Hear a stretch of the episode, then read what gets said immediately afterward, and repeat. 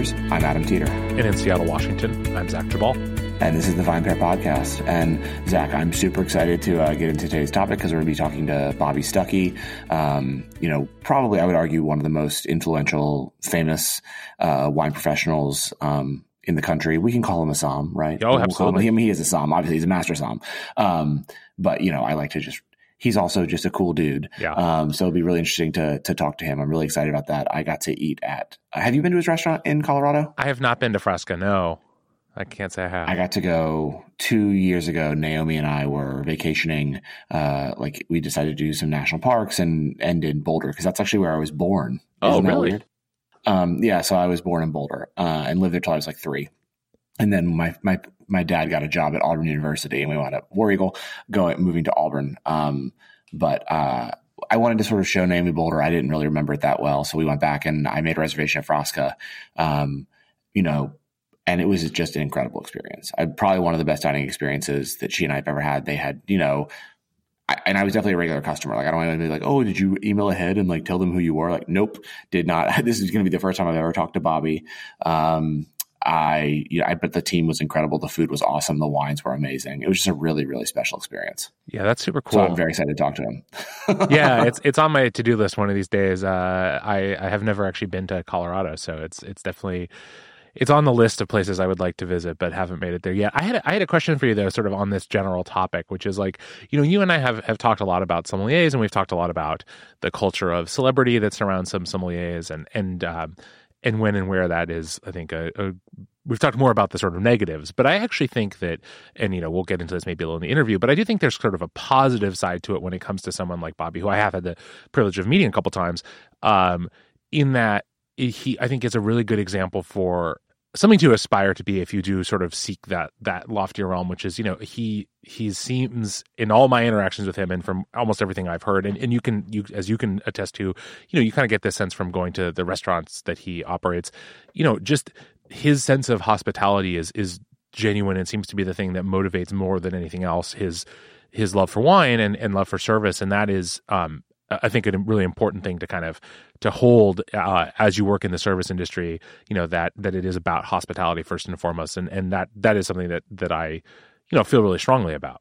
I mean, I agree. I think at the places where you where I it, it, always seems to be the places that I have the best experience was a combination of like obviously awesome food, but hospitality um, being amazing as well. Mm-hmm. Like um, it just it's because I think we talked about this, you know, a few weeks ago when we talked about tasting menus. Mm-hmm. Um, you know, when you when you go to a place where you're spending so much money, the way you're treated, I feel like, is just as important, if not more important, than the, the how amazing the food is, right? And I think, you know, I'm sure that this happened in Seattle as well, you know, but in New York there was there was this trend across the last five or ten years where I have to be honest, like it wasn't that fun to eat out. Yeah. Because it was like you are you are lucky to be here you know, we are really hard to get into. We've got an amazing press on social.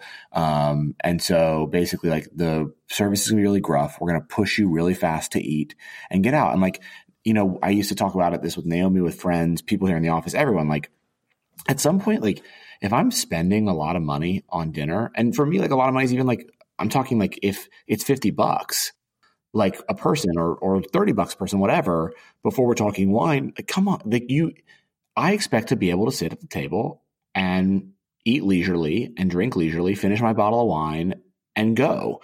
Not have this like, okay, like, first of all, you showed up and your table's not ready yet, even though your reservation was at eight. And so we're not going to see you till 845 or nine. And then by the time you sit at nine, the food's going to fly out and you're going to be done by 945. Like, it's just, yeah. it's not a pleasurable experience. It doesn't leave you wanting to dine, you mm-hmm. know?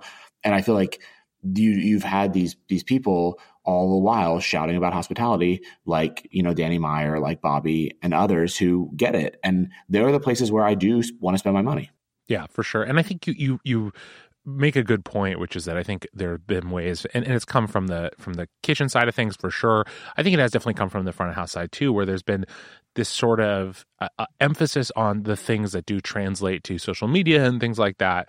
And and an experience, a dining experience, is a hard thing to encapsulate in an Instagram post or a tweet or whatever. And yet, those are the things that I think most of us who dine out, uh, whether it's frequently or infrequently, that what really resonates with us is that is that sense of being taken care of. I mean, that is really in the end most of what we are paying for. We're, we're paying for that experience of being you know, yeah, being t- being taken care of and being you know waited on in some ex- to some extent. And if and the food has to be good and the wine has to be good and all that. But but there's I have a pretty good I have a pretty big threshold for like perfectly fine but not mind blowing food and wine if the people serving it to me seem to genuinely care that I'm having a nice time and that my experience is pleasurable. And and I can you know I don't need food that completely reinvents my idea of what cuisine is to have a really really great meal. Like like you know maybe like you some of my most um, treasured dining experiences and memories have a lot more to do with the way i felt during the process and less about a specific dish Agreed. I completely agree. I mean, like one of the, another one of my most memorable meals I can think of was um, when I was in Spain and uh, I went to Disfrutar and the service was just so. I mean, the food was amazing, amazing, but the service was just so cool. Like they were really friendly. They were um, really helpful. Like I asked a lot of questions. Nothing felt like I was being judged by the questions I was asking. Um, and they just like had fun with me and with my guests. And so I was like, wow, this like I would come back here all the time. And people that I've recommended to go there and tell as well when they've been in Barcelona, like I've like been like, know, it's it's definitely worth it. Have all said the same thing, you know. And mm-hmm. I think that that really matters. Yeah. Awesome. Well, I can't wait to, to get into it with Bobby. So I think without further ado, why don't we bring him on? Yeah, sounds good.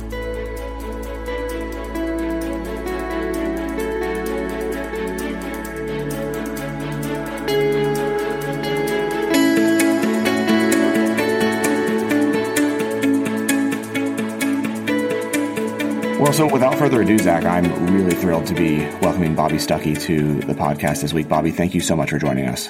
Thanks for the time.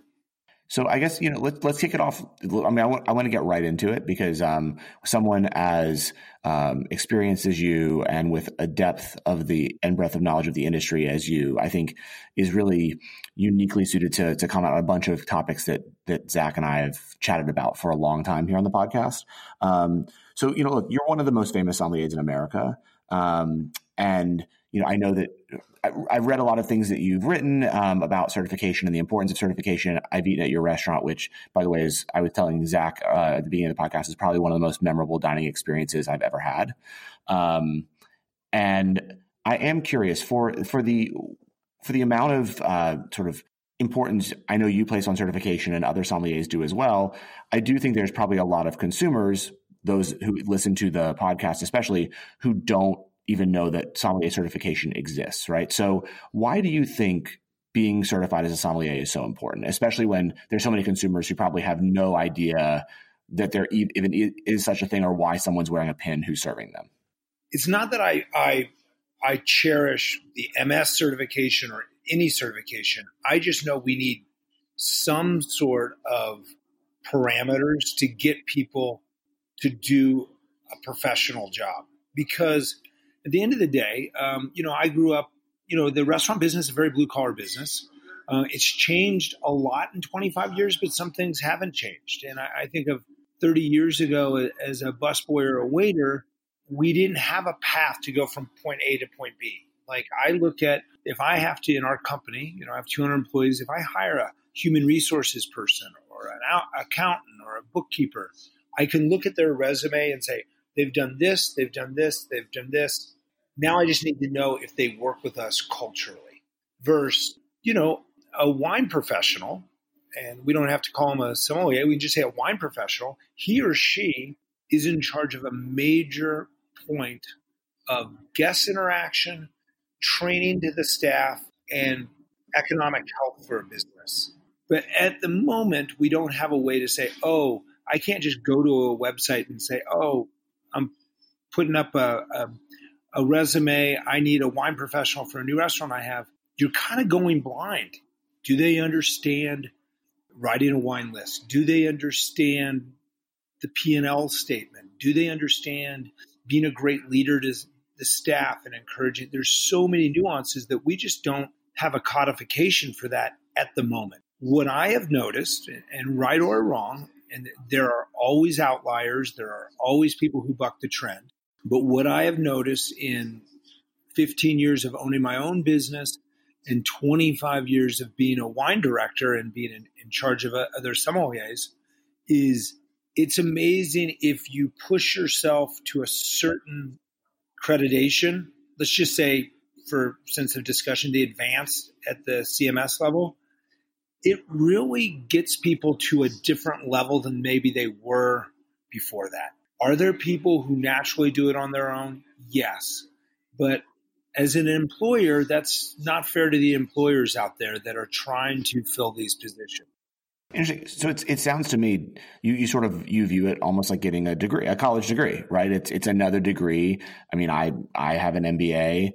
Zach, ha, you know, it, it is. It is Zach, do you have a secondary degree? Sorry, I do not. but but you do. I mean, it's a signal to the market, right? Which I think we talk about a lot. Economists talk about a lot in terms of signaling to employers. And I think the way you're describing it, which I actually have not heard described in that way before, really makes a lot of sense to me. Um, Zach, what do you think?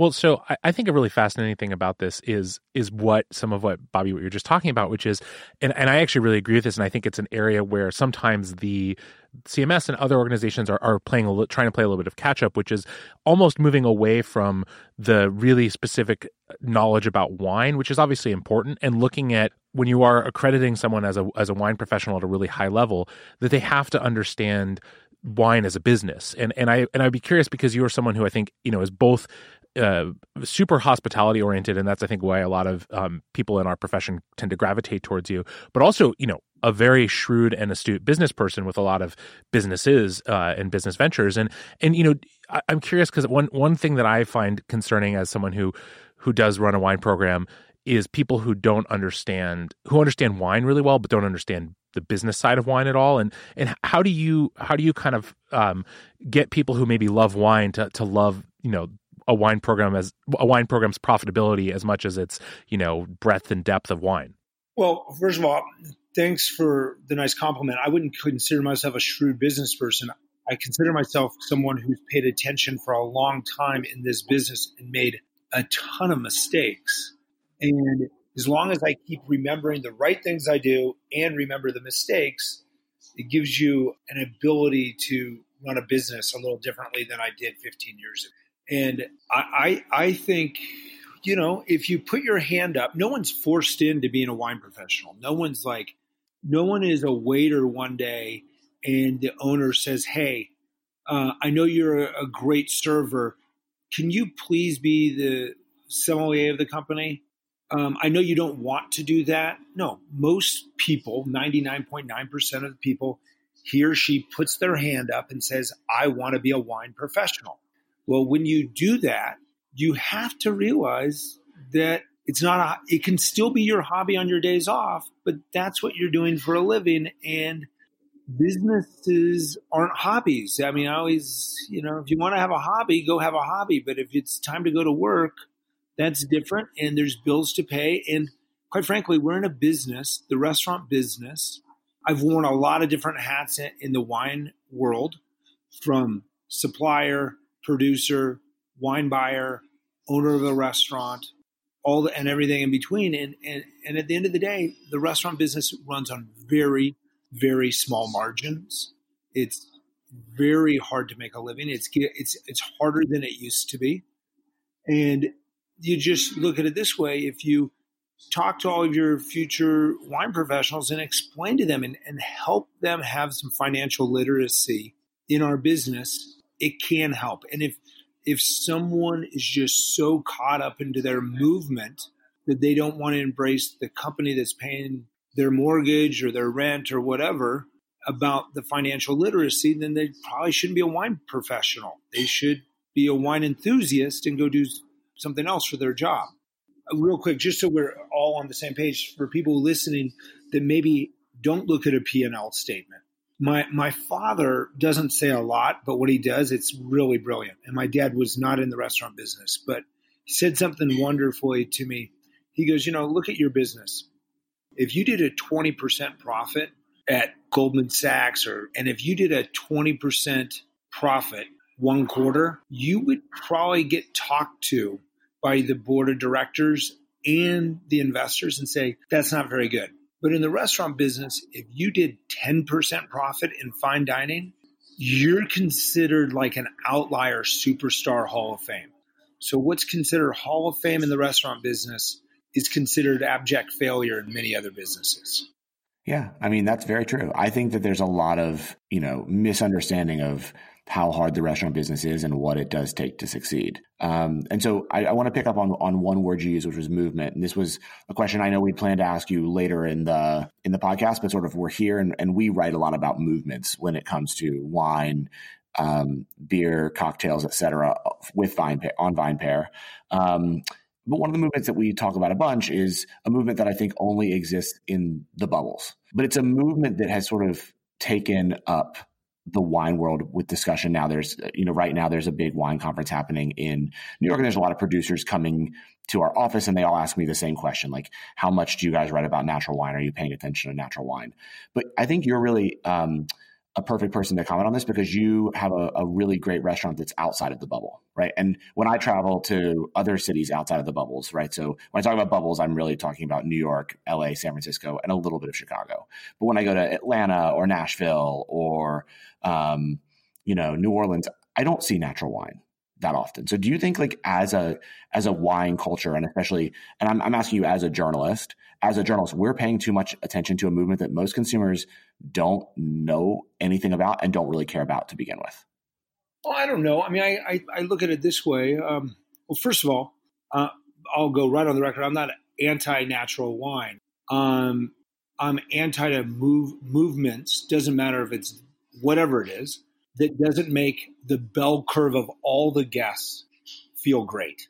There's very few restaurants in the world that can have longevity that are just based on a small niche and a small age demographic and, and all that.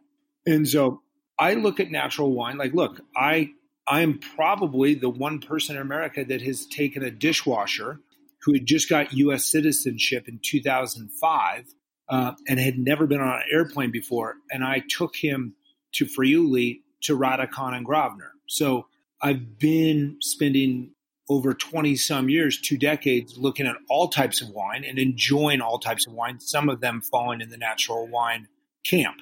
Um, what's interesting is sometimes movements, it could be anything, it doesn't have to be natural wine, it could be gluten free, it could be vegetarian, it could be whatever. Sometimes the movement's megaphone is much smaller than the reality. Like I have a pizzeria and I'm in Boulder, Colorado, the center of the universe for gluten free everything.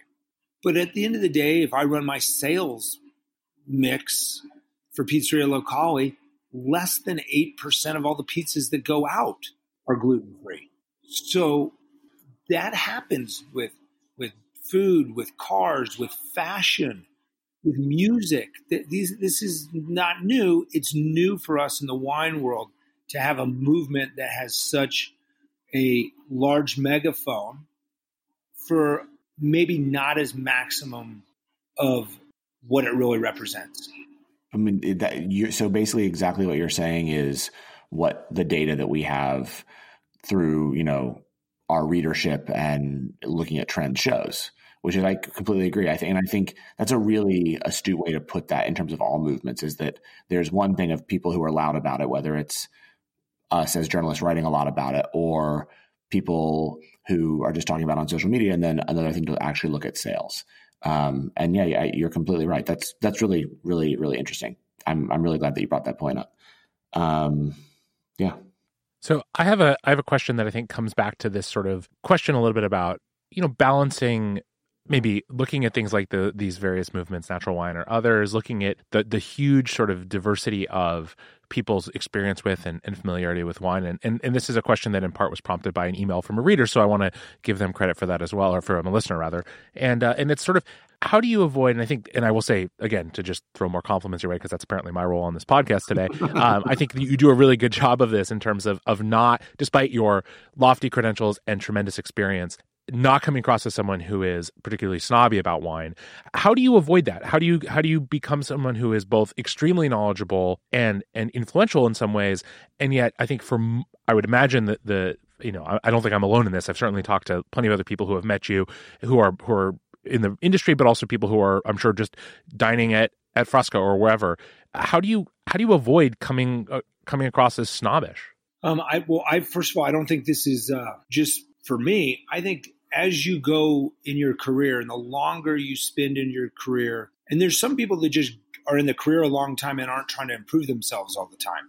But if you're honestly trying every day to be a little better at your profession and your craft, you'll get to a point that it's easier to come across less snooty. It's easier to come across more inclusive. It's easier to come across to be more understanding. I mean, at the end of the day, my, as I said, I don't have a title on my business card. It doesn't say Bobby, founder, owner, whatever, partner, any of that stuff. It just says Bobby Stuckey.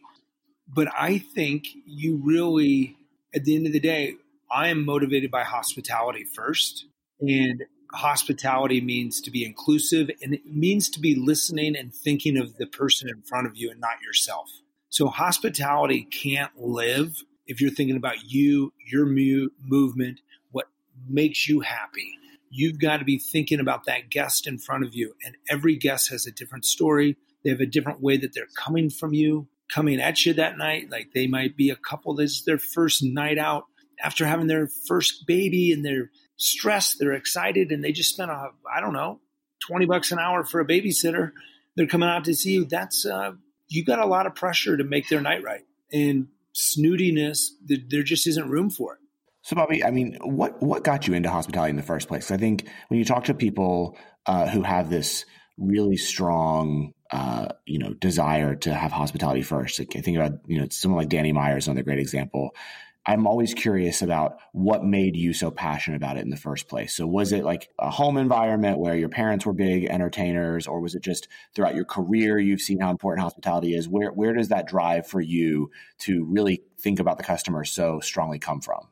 Well, I mean, I, I think my parents are just they just care about people of all walks of life and really since I, am 50 years old. So my i was born in 1969 and my parents just early on were just so much about inclusion of people. And i grew up as a very academically challenged kid. I'm dyslexic add my first step into high school was at a jesuit school that i got kicked out of. I, I didn't have much success in academia.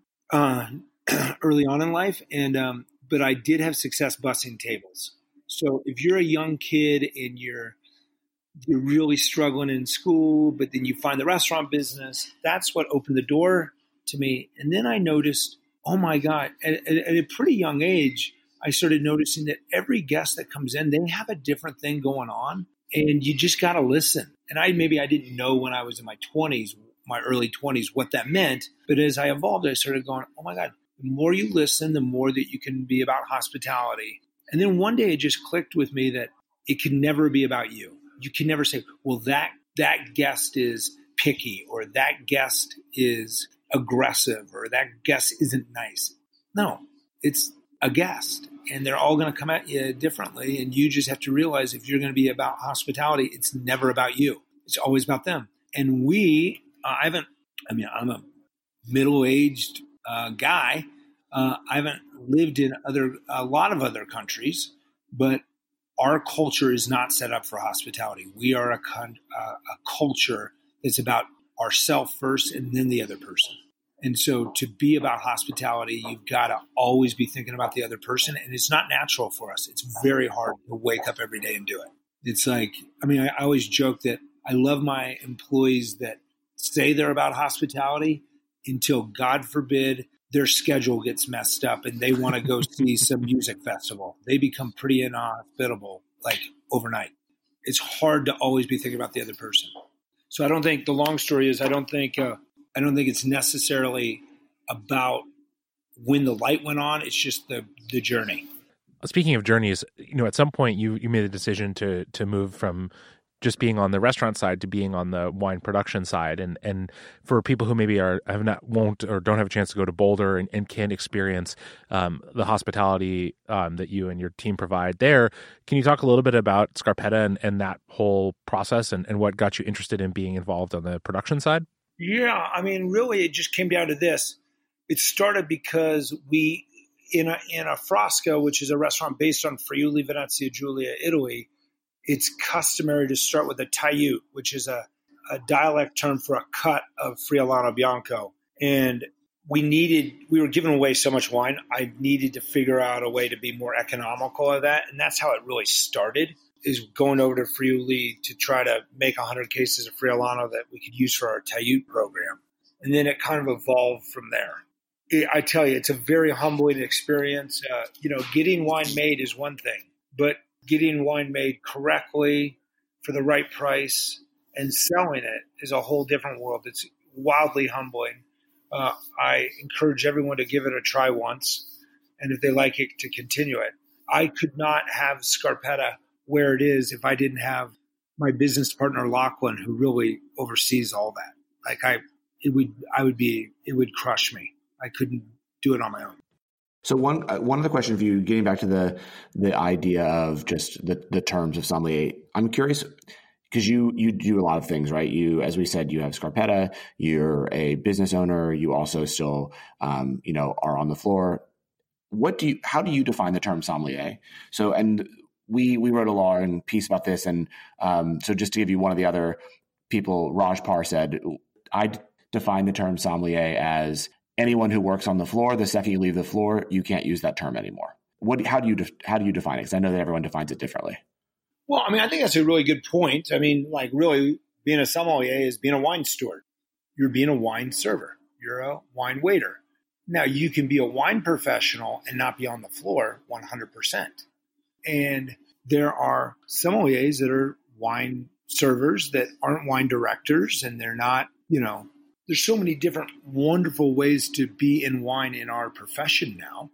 Not all of them means that you have to be on the dining room floor. Now, I personally try to delegate as much out of my company as possible so I can be on the floor more because in a lot of ways I'm a one trick pony. I'm, I'm, much better on the floor than I am at some of the other things I have to do.